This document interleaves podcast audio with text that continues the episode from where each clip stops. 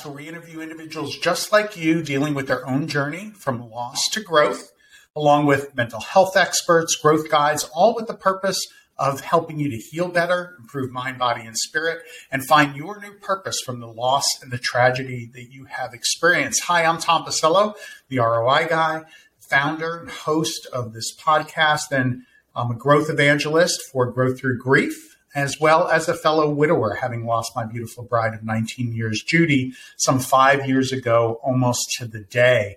Today, we've got a returning guest. She is by far my favorite guest. Helen, welcome back.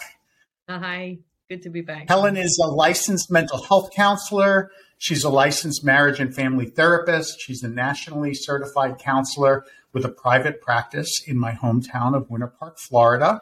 As well, Helen is on the board for us here at Growth Through Grief, and she helps guide our practices on all things concerning the mind and mental health. Helen also, unfortunately, has a personal experience with grief and loss as a widow herself. Uh, her husband passed away when the, her children were only four and six years old. Helen, welcome back. Thank you. Awesome. And today we're here to talk about a topic that uh, every month I now host a virtual meeting of different widowers. And a common theme that came up there and also in an in-person meet meetup that we do here in Winter Park, Helen, the topic of loneliness came up in both of those. And it came up a couple of times in both of these different settings with different widowers bringing it up. And I really wanted to address it because I think it's something that's important. I know I faced it. I know you certainly faced it after the loss of your husband. When I first lost Judy, I remember experiencing it pretty quickly. You know, I, I remember waking up really, I think that first morning, and all of a sudden I felt a sense of loneliness immediately and a sense of, uh, all right, what do I do now kind of thing. Talk about how common that is to feel that loneliness, even though it may only be like a day or two or three, to feel it right away. Yeah, it's very common. It's almost as if when you've lost a loved one in that way, like the energy changes in your house. That that warmth of a mm-hmm. presence and that loving presence is just gone, and it's like being in a an emotional vacuum for a little bit of time. Mm-hmm. The the person who you were used to being with, who you were used to feeling in your home, is gone, and it has an echoing sense of loneliness to it that's really deeply connected with grief. And you know there are many kinds of loneliness. Brene Brown talks about three different kinds of loneliness, but the loneliness that's that comes with grief is really big at first. Yeah, and I've heard the term attachment bonding that that's kind of what happens mm-hmm. with our spouse, right? We're used to them being there in our lives and we're attached to that. There's a big habits that are formed with that. There's this yes. emotional connection that is totally wired into our brain. What is attachment bonding and how does this loss kind of break that important bond and actually break those those neurons or at least disrupt them? Yeah. Well, attachment bonding is about the attachment style we developed as an infant with our caregivers. Um, there's mm-hmm. secure attachment, which means that your your caregiver was there and, and met your emotional and physical needs consistently, and so you grow up to be someone who has healthy self-esteem and and you're able to connect with people. You're resilient. You're able to navigate through conflict and those kind of things as anxious or um, uh, avoidant attachment. Um, that's the one way you might grow up with it would be that you didn't have your needs met. It would be inconsistent. I'm just going to look at my notes here because I want to make sure I get them all correct. But it, it's it's the one where you um, anxious is more the ambivalent, where you feel like you can't get your needs met. You might be someone might be clingy or um, not be able to trust that mm-hmm. somebody's going to be there, meet their needs. Um, then there's the avoidant dismissive, and they're more sort of your your loners, and that's when a caregiver might have n- not met the needs and might have been neglectful. And um, so the dismissive and avoidant tend to dismiss other people's feelings and they're a bit more autonomous. And, and then we have disorganized attachment that comes from trauma. So hmm. if you've grown up in a lot of trauma and extreme neglect you're going to have disorganized attachment. So there's a lot of fear because there was no secure base and um, feelings of not deserving love so we have all these attachment styles which play a part into how we connect in our relationships anyway. And mm-hmm. when you lose someone, you may have a reaction that's based on those kind of attachment styles. But also there's the loneliness in connection with grief and loss, which is different because mm-hmm. it, it, it's like losing sort of the we and returning to just being an hmm. I. So you've been navigating through life with a we in every situation. What are we having for dinner? What are we going to watch on television today? What are we going to do for the holidays? What are we going to, what color are we going to paint the house? What are we going to do tomorrow? What are we going to do on the weekend? Are we mowing the lawn or are we going to go to the market. You know, everything's done in mm-hmm. a we, and now it's simply an I. So you don't have your breakfast buddy, your adventure outside of the house, your home repair person to do all of that with you. So you're doing everything by yourself, absolutely everything by yourself, and everything by yourself emotionally. When there's a big fractured attachment, like in a loss, what you want is your primary attachment figure, which is your spouse or your partner in the current to help you mm-hmm. navigate through the painful feelings. And yet the paradox is the person who would help you navigate through the difficulties and the painful feelings is the one who's gone. So it's quite profound. Yeah. It really is. Yeah, totally. Um, there are by the way, assessments that you can take online. I've taken it to do your attachments. Um, so I highly recommend those, and I'll post a link to that in our uh, speaker notes uh, so folks can look that up because I do think that those elements of how you attach can manifest themselves as you now look to heal and to grow. Um, yeah. Fractured yeah. attachment and now going, Helen, from we to me is how mm-hmm. I look mm-hmm. at it. Um, me can be really lonely. And what exactly is loneliness? Is there like a, a definition that you as a mental health professional use to well, define I, what is loneliness? I, went, I looked it up. I looked it up, right? Because I was thinking about what exactly is loneliness after I've just muddled my way through that attachment stuff there. Um, no, but, I love it. But it talks about social isolation. But okay. Brene Brown actually talks about there are three types of loneliness. There's um, the emotional, relational, and collective. And I really like this because when you lose a spouse, you're losing all three. You're losing the emotional attachment, the person that you can talk about your feelings with mm-hmm. if you're in that kind of relationship. Not everybody has that kind of relationship, right? But but there'll at least be some sharing on an emotional level there. And they're your primary relationship. And if you have children, you're bonded in a way as parents in that way too. And then collectively as a family. So there's a, sort of a collective loneliness in that you're no longer a family in maybe that more traditional sense or uh, a couple in, in the sense of being a coupleship and it changes completely your social standing and status. And that's a big change in our culture. Coupleship is viewed one way. Being single is actually viewed sometimes in a marginalizing way, as if mm-hmm. being single is not the right way to be, as if to yeah. be sort of a successful person in this culture, you have to be in a couple. It's sort of set up really in that way. It's not true, of course. There's, it has no bearing on success at all. Mm-hmm. But, you know, people are seen differently if they're single or if they're in a coupleship, which is unfortunate. So when that rapid dissolution of a coupleship is a rapid change of a social position, you're now being seen differently. And the groups that you used to be in, you won't feel connected in the same way because it's you're not a couple anymore. You're you're a me right? Yeah. Yeah. Yeah. And that can feel lonely because there's no ability to identify in the same way with your social group.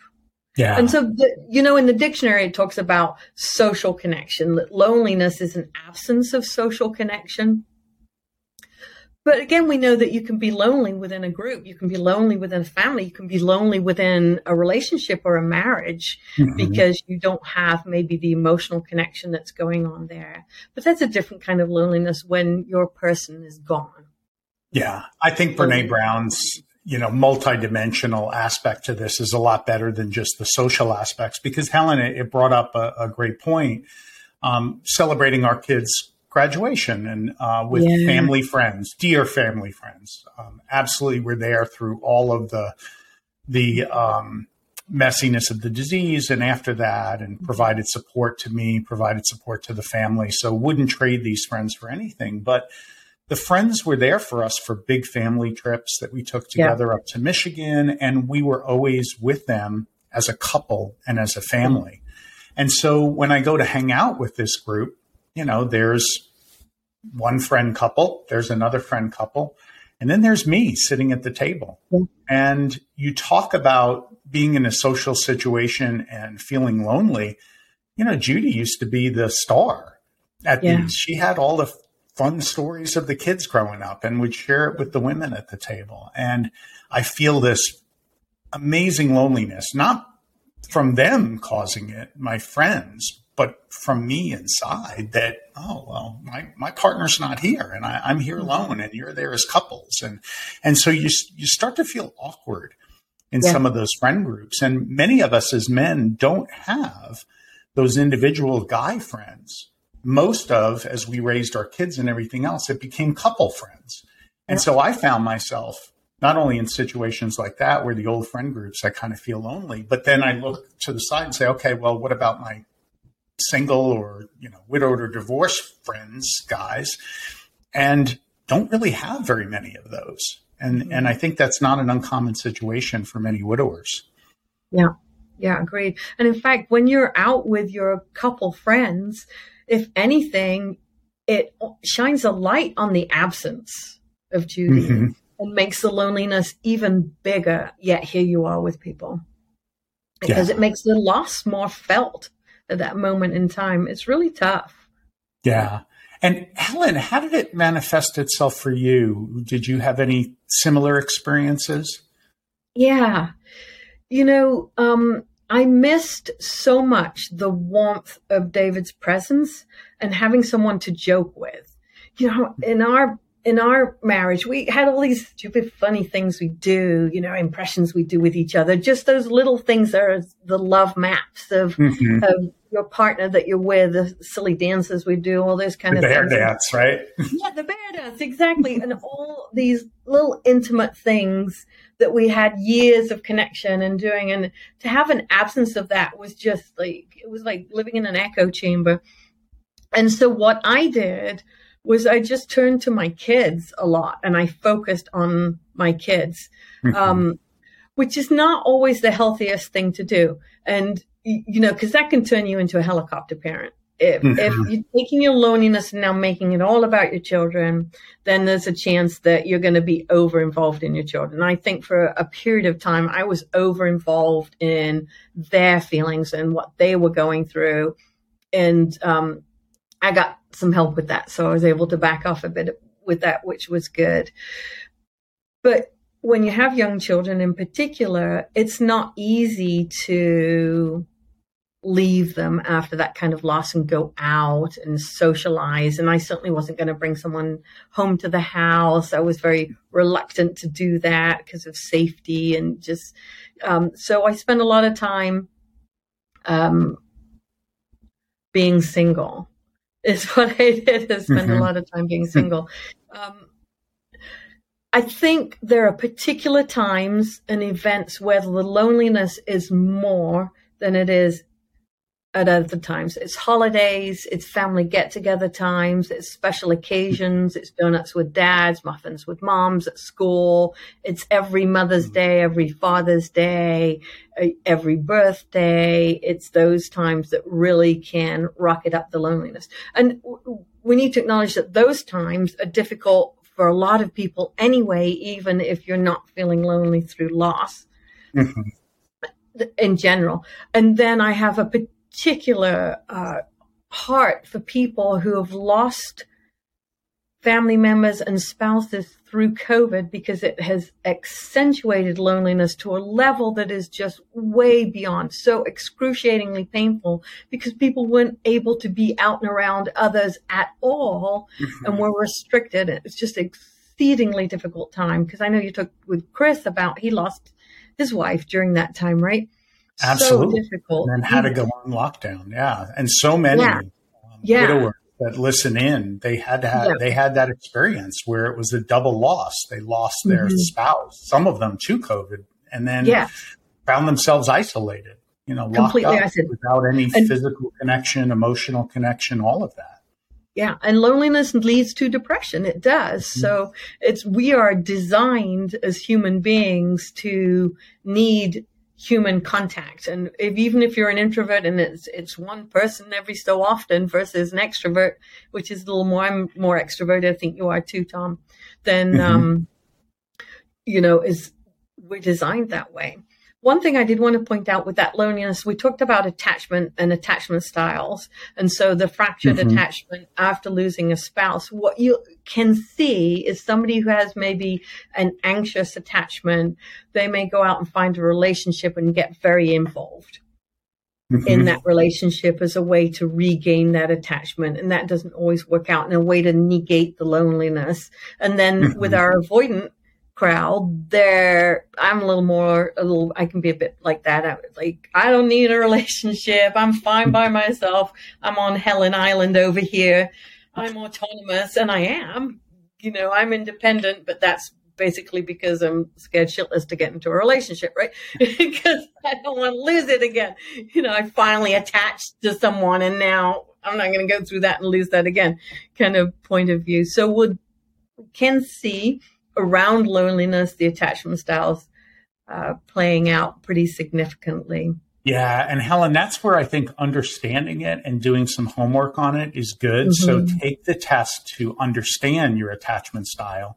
And sure enough, and I don't think this is a surprise to you from some of our personal conversations, I am an anxious attachment mm-hmm. style. Mm-hmm. Um, and so, sure enough, what did I do when I was lonely? Sought out a relationship pretty darn quick, right? Too quick. And I think there's a lot of widowers that do fall into that um, mindset. You know, they're they feel helpless, they feel lonely right away, mm-hmm. and they want that nurturing. They want that um, attachment. And unfortunately, they get into relationships, and so many are moving in within 8 mm-hmm. nine months, married within the first year. And unfortunately, the failure rates for those relationships are extremely high. You're not yeah. ready. Uh, the person who you're with may not be ready for who you are at that point, and then ultimately the healed person on the other side. And so, um, definitely not, uh, definitely understanding that, and definitely understanding kind of that you're attaching out of anxiousness and not out of a secure attachment mm-hmm. could be really helpful. I, I think too, our homes have changed so much when when you've had a loss that it can be very difficult to even be at home because it is 100% a reminder of who's not there. And I know people who've had losses who couldn't even bear to be at home or couldn't sleep in their own bed anymore and had to sleep on the couch or just couldn't even go and sit in a certain part of the house or outside because it's just so incredibly painful and so incredibly lonely for them. And, you know, time is helpful, but getting a group and a connection with a group like the group of men that you have is so important. Having those similar experiences to talk about um, people who've been through it and who understand maybe not completely the same way that you're experiencing it, but can understand that helps alleviate the loneliness in the experience. There's loneliness around not having the person anymore, and then there's the emotional loneliness, loneliness in the experience of, of a loss that is so profound. So super important to get connected. Yeah, and I do think what you're saying is, you know, you've got to take so first of all, I think gaining an understanding of your attachment style, definitely good. Starting to categorize some of your loneliness and then going and taking some steps to maybe overcome some of that loneliness is important. Yeah. So let's talk about that uh, because I know that many of the folks on the phone uh, and you know who are listening to us, um, they don't want to be in this lonely state forever. They don't want to go out and have an unhealthy relationship. They want to do this the right way. Helen, yeah. what is the right way? And I know everyone is so different, but let's mm-hmm. talk about maybe some techniques to overcome the loneliness. One of them you mentioned is peer support, right? Yeah. Getting together with a widower brother or a widow sister and talking it out. Um, talk about that first. Yeah. And so that's great because these are the people, these are the tribe, right? Mm-hmm. That really get what loss and loneliness is like and it's about. And they're the ones that you know that you can talk about how you're feeling over and over and over again. And you don't have to worry about whether you're becoming annoying or a downer. Cause so often I hear, I just don't want to talk to my friends about it anymore. I'm sure they're sick of hearing it. I don't want to be a downer in the party. But most of the time, we're not downers for other people people have a lot of empathy and their wells run really deep. But we do know with each other, we can talk about as much as we want, cry about it as much as we want, get angry about it as much as we want, and and we'll have a, a, an attentive ear mm-hmm. and an understanding ear. So that's really important. And then there's, um, you know, trying things that you may have wanted to try, getting that courage to go and take a pottery class or go axe throwing or find a meetup group that's going to go hiking and go uh, to that meetup group. That takes a lot of courage and not everybody is able to do that, especially those who may have social anxiety, um, may have a difficult time. They're more introverted and don't have, um, the same confidence in socially connecting so that can be difficult. So you know get into an online d&d group or find a way to connect that works for you.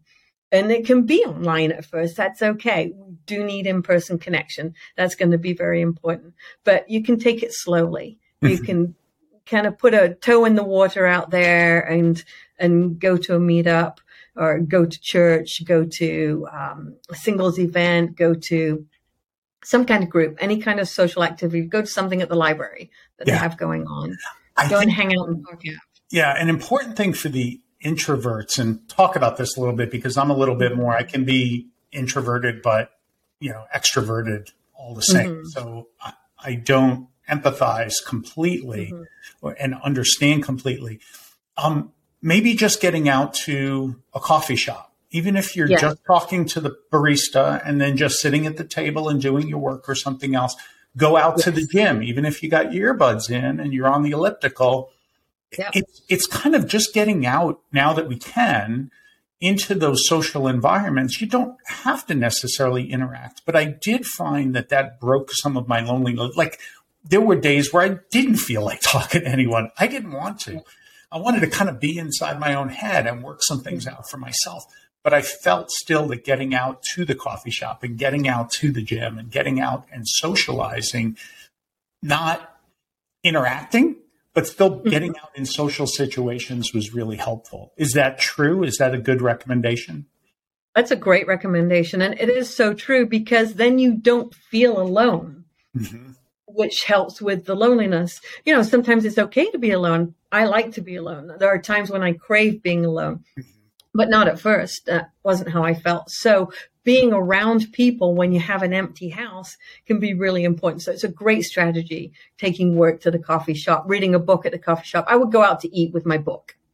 Mm-hmm. You know, if the kids were busy or doing something else, and uh, you know, I go and take my book and I go out to eat because I just wanted to be around people because it gave me a sense of connection, but I wasn't necessarily talking to someone. So I love that. That's a great strategy. Yeah. Table for one, though, can sometimes feel lonely, right? So mm-hmm. a strategy that I use with that is sit at the bar. Um, many exactly. have a bar, many restaurants, the bar is the fun place to be anyway. And you still don't have to interact, but the bartender's yep. there and they'll be attentive to you and it is a social environment. And then if you do like yep. to interact, what better place with people coming and going a little bit?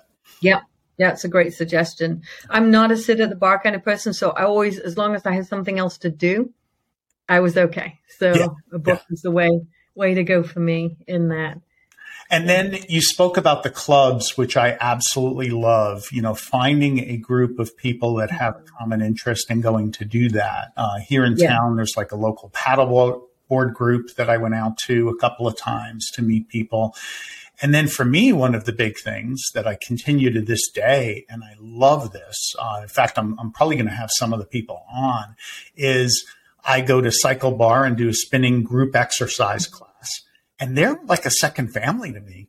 And yeah. they were open pretty quick after COVID and were slow to shut down in the beginning. And so I, I miss that family when yeah. it was shut down. And now that it's back, I mean, they're friends that I've had for now a long time. And we only see each other at Cycle, but I feel like they're part of my family. Uh, yoga works the same way. The same people I see at the Y working out every morning. Um, and you start to become friendly with those people. It doesn't have long interactions, but it's social. Yeah, exactly. It's great. You've got your pods, right? Yeah. Your little your pods, the cycle pod, the yoga pod, the coffee shop pod. Coffee it's pod. wonderful. It's great. So putting yourself in proximity helps with loneliness and gives you the opportunity to create new and more uh, friendships. I was very, very blessed because my neighborhood, fantastic community. So I had a lot of friends and I had a lot of friends that leaned in.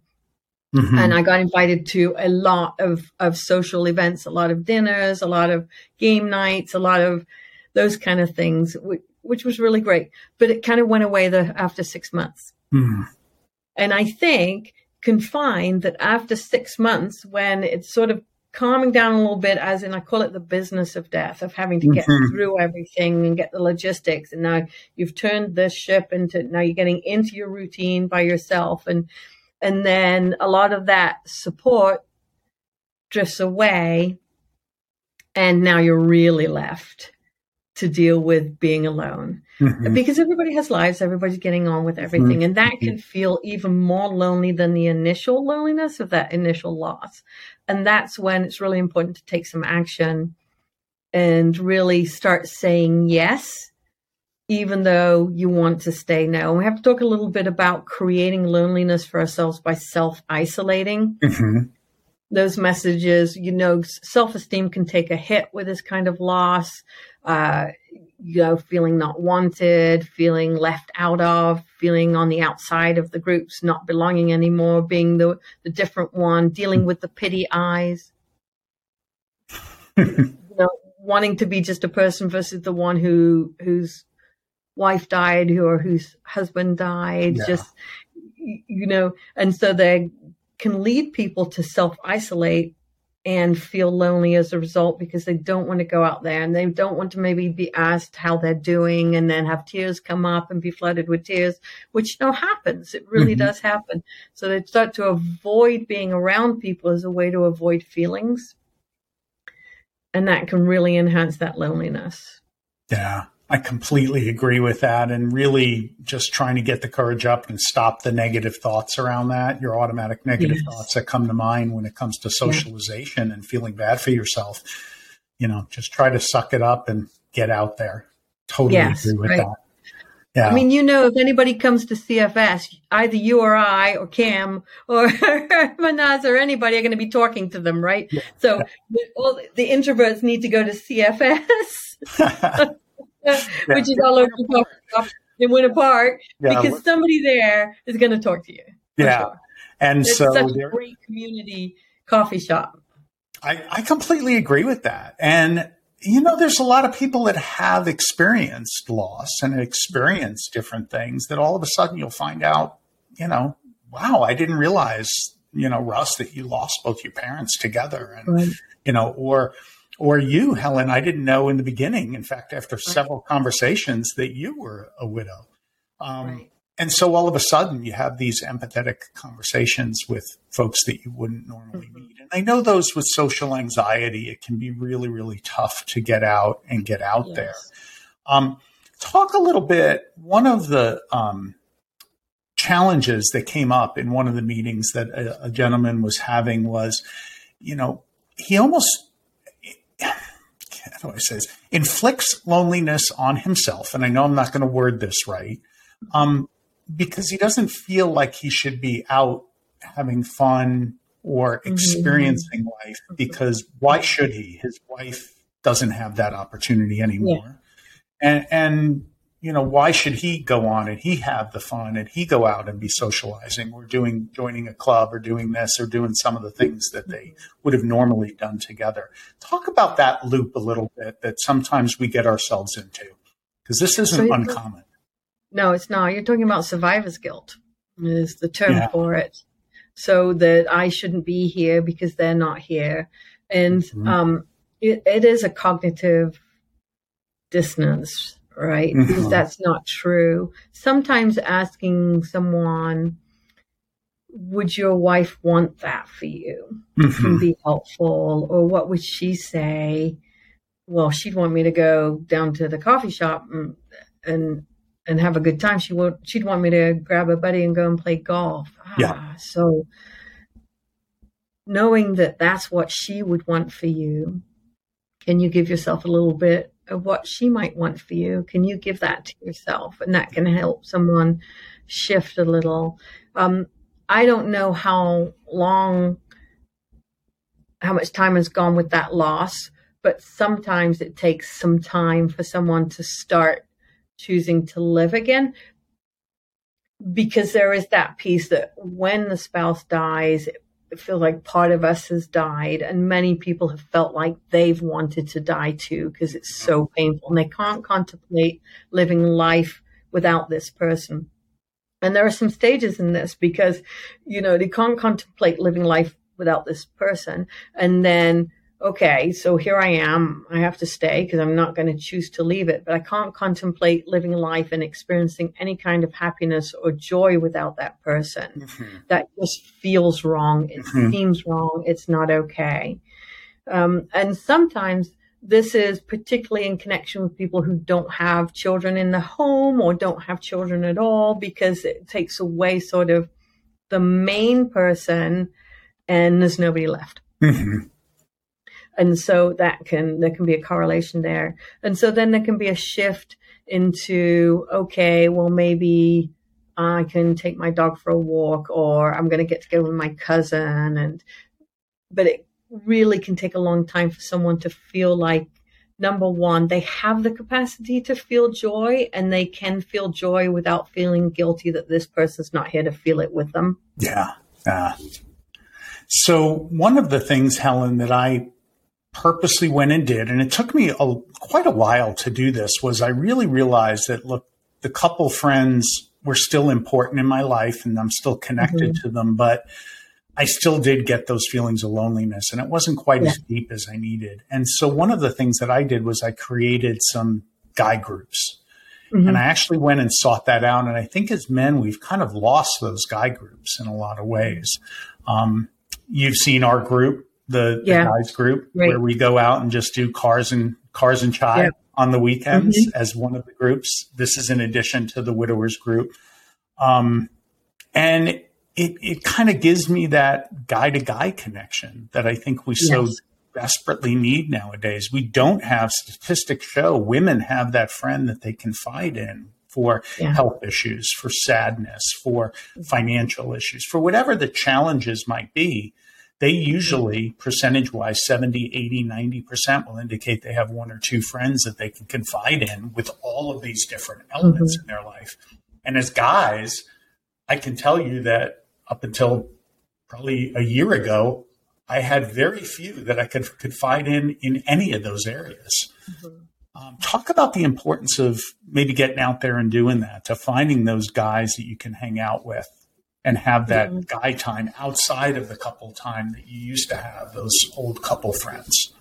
Yeah. So I think guy time comes in a couple of different forms. You've got your, your clean cars and dirty chai group, right? Which is one kind of guy time. And then um, you've got your your widows group, mm-hmm. widowers group, and uh, you know, men are acculturated into seeing feelings or emotions as womanly and therefore, you know, not good. Mm-hmm. You know, men were raised to not feel like they were associated with women because women, you know, through sexism and misogyny, are considered sort of not the ideal. Mm-hmm. Weaker, maybe. Yeah. Right. Weaker. Yeah. And, and any kinds of emotions or feelings uh, outside of anger considered vulnerable and mm-hmm. uh, feminine. Mm-hmm. So what I love about what you're doing with your group is you are normalizing the truth of the situation, which is all feelings are normal. Mm-hmm. Let's get some support in and have some conversations about what it's really like and to do it without shaming or putting these narrow gender based cultural standards onto people. Mm-hmm. And, and, and you're pioneering that, which I love that you're doing that it's so important. And we are seeing a shift really actually, you know, collectively and culturally in more of a swing towards men being able to just be fully human instead mm-hmm. of having to be this locked yeah. into this little tiny box of non-emotional don't cry. Don't do this. Don't do that. Make money. That's your job. That's your role. You're not a man. You're not a real man unless you're this way. Mm-hmm. women have their own box too but i'm so glad that you're pioneering breaking out of that and being able to be authentic and congruent. Because there's yeah. nothing worse in feeding loneliness going to a group of people and acting like everything's okay when it isn't, and then going home and now you not only have your loneliness that you left with, but this like dissatisfaction around the experience. Yeah. And the feeling like you're just having to pretend to be Mr. fucking Sunshine or yeah, but you've got this mask on, right? And and so John Thurman and I had that session on masks for just that reason, because a lot of times men we've got to put those masks on. The other thing that's exhausting. Guys, it is exhausting. Yeah, so many men when you ask them, they'll admit I'm tired and, and this was me for a while through the illness and through everything else. And it wasn't Judy's fault that I was tired. And it wasn't even the illness's fault. It was the freaking masks I had to have on. Yeah. To be stoic, to be non emotional, you know, and that was my fault. I, I was not letting myself be vulnerable. And so I wasn't true to myself. And that inauthenticity, mm-hmm. that, that dissonance, um, mm-hmm. that incongruity that you mentioned was why I was exhausted all the time. Mm-hmm sure there were the sleepless nights and the care and everything else, but it was really around the incongruence to between who I was inside and then what I was portraying outside. Yeah. One of the other things too with the male groups is is it's not about you know the toxic masculinity and being like over the top masculine. Like we're a car group, but when we right. get together, we're talking about our emotions a lot of times. We're yeah. talking about our relationships and and we're trying to have these frank discussions that many of us, it's been a long time since we've had those with other guys. And now mm-hmm. that we don't have our spouse, yeah. Now, and now that I know for me, I didn't have Judy to go back to to talk to anymore. It was really important for me to replace that, not with another woman in my life who I could still have discussions with, but mm-hmm. with guy friends that I could kind of build that up and those relationships so that it was these healthy attachments across all yeah. these different dimensions. And and I hope everyone's hearing that. You know, this it didn't occur overnight. All of these things. You know, I'm five years in. You know, it's a process. I didn't really work on these male connections until maybe a year ago, if that. Um, but that it was also purposeful in that I looked for these gaps in my life and said, if in order to grow, I need to have not just one dimension of relationships and get involved with a woman so deeply that she was the only one in the center of my life. I needed to have these multiple dimensions of relationships in my yeah. life. And that's actually created healthier relationships when when and if I am in a relationship with a woman. Mm-hmm. Yeah, because you have this good diversity in your connections.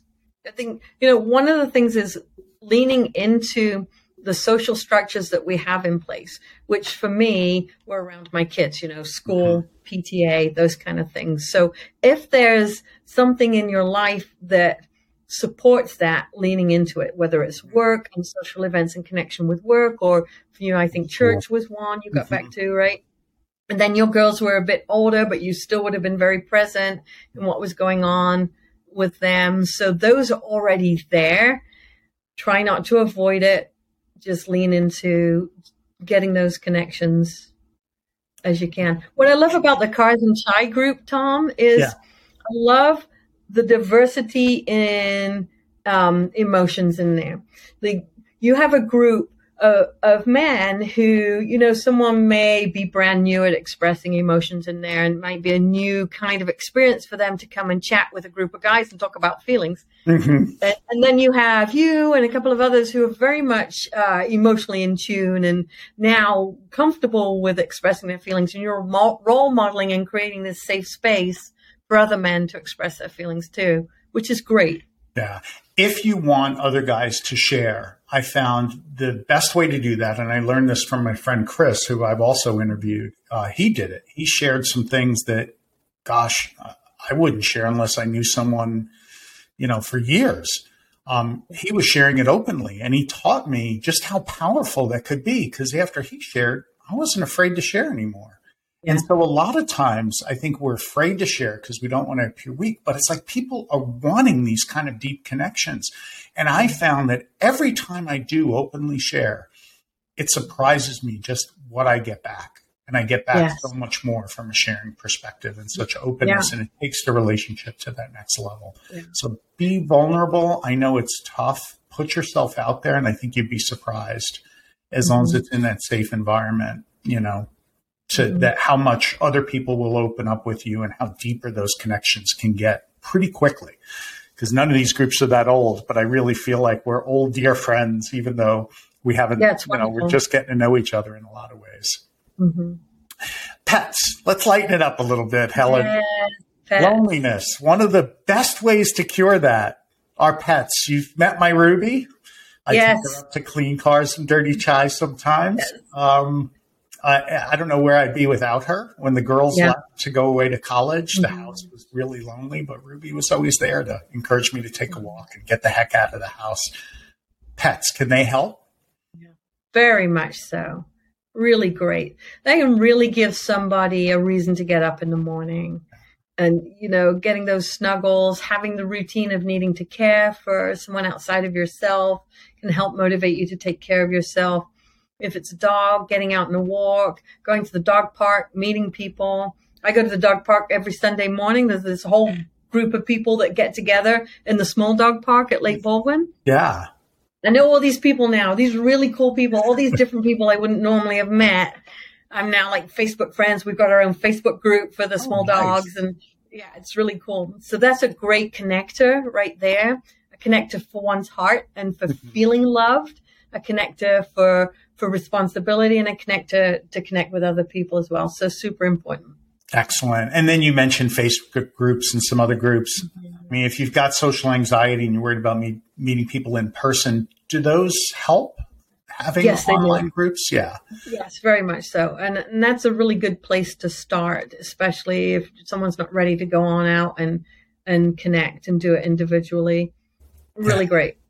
Awesome. Helen, what's the one piece of advice you'd like to leave our widowers, our growth warriors with today about loneliness? Yeah. I think it's the the cure to loneliness lies in taking action to be around others. Mm-hmm. And being willing to override the I don't have it in me you want to feed the interaction, don't feed the loneliness. Mm-hmm. Yeah. And that can be a reinforcing loop. So it does take effort to break it. Um, we've yeah. all been there. I know, Helen, you've been there. I've been there. There were days where it's like, I just don't want to face the world. You know, I just yeah. don't, I don't want to go outside. I don't want to go to the coffee shop. I don't want to go to the gym and see anybody. I just want to mm-hmm. be here and Yeah. And, and there are going to be days like that. And sometimes that'll happen. But if every day is like that, the loneliness will just keep building and building. And then, as you said, it leads to that clinical depression. depression. Yeah. yeah. And yeah, we don't want to see any of our widowers fall into that. So if you're in that yeah. mode, the way to break it is you just, you know, get out there, take a couple of steps. Could be with social online groups in the beginning. Um, could be get out to the coffee shop, get out to what a, maybe low interaction social events, and then passive interaction. Yeah, passive, passive interaction. interaction. the coffee shop with your book, your computer. You're around people, even if you don't want to talk with them. Yeah, exactly. And then certainly if you're an extrovert and, you know, get out there to join the mm-hmm. groups, do the hobbies, do those things that um, you've wanted to do. And I think a big thing for me was diligently, particularly these last 12 months and um, starting at the beginning of last year, but certainly this whole year, it was, I, I flat out set a goal, get outside of my comfort zone in as many things as possible. Mm-hmm. So for me, doing yoga, doing Pilates, joining a rock band, which is another group mm-hmm. of guys that I hang out with now. Um, you know, it's the things where it was like, you know, I probably wouldn't have done those things a couple of years ago. And you can set up these goals to kind of get out there and break the loneliness. And it is in yeah. your control to do that. There are plenty of people who are dying for social interaction yes. with you, you know, really wanting that and and they're looking for connections and you've got so much to offer because of your life experiences. Mm-hmm. That's the other thing I think that I realized through this is like my brokenness is now one of my biggest gifts, you know, mm-hmm. That it's it's kintsugi gold joined. It is my beauty, not my, you know, my ugliness. And and I used to hold it as like, wow, I'm broken you know, when. I hang out with these couple groups, I'm the broken one in the group. I'm, I'm less than. And that's not the case. I'm actually, in a lot of ways now, because I can share, because I have these emotions, I, I actually feel like I've got more to give, not less. Yeah. Helen, thank you so much. This has been great. And I know it's going to be really helpful for all of the widowers out there. Um, thank you again. You're welcome, Tom. Thank you, everyone, for listening to Growth Through Grief podcast. If you liked this session with Helen and I, please hit the like button, subscribe so you can stay up to date on the latest episodes. We're going to have Helen back for several more topics that we've got lined up, and I'm so thankful for all her contributions and all her help. Um, stay up to date on the latest episodes by subscribing. And until next time, my growth warriors, keep growing.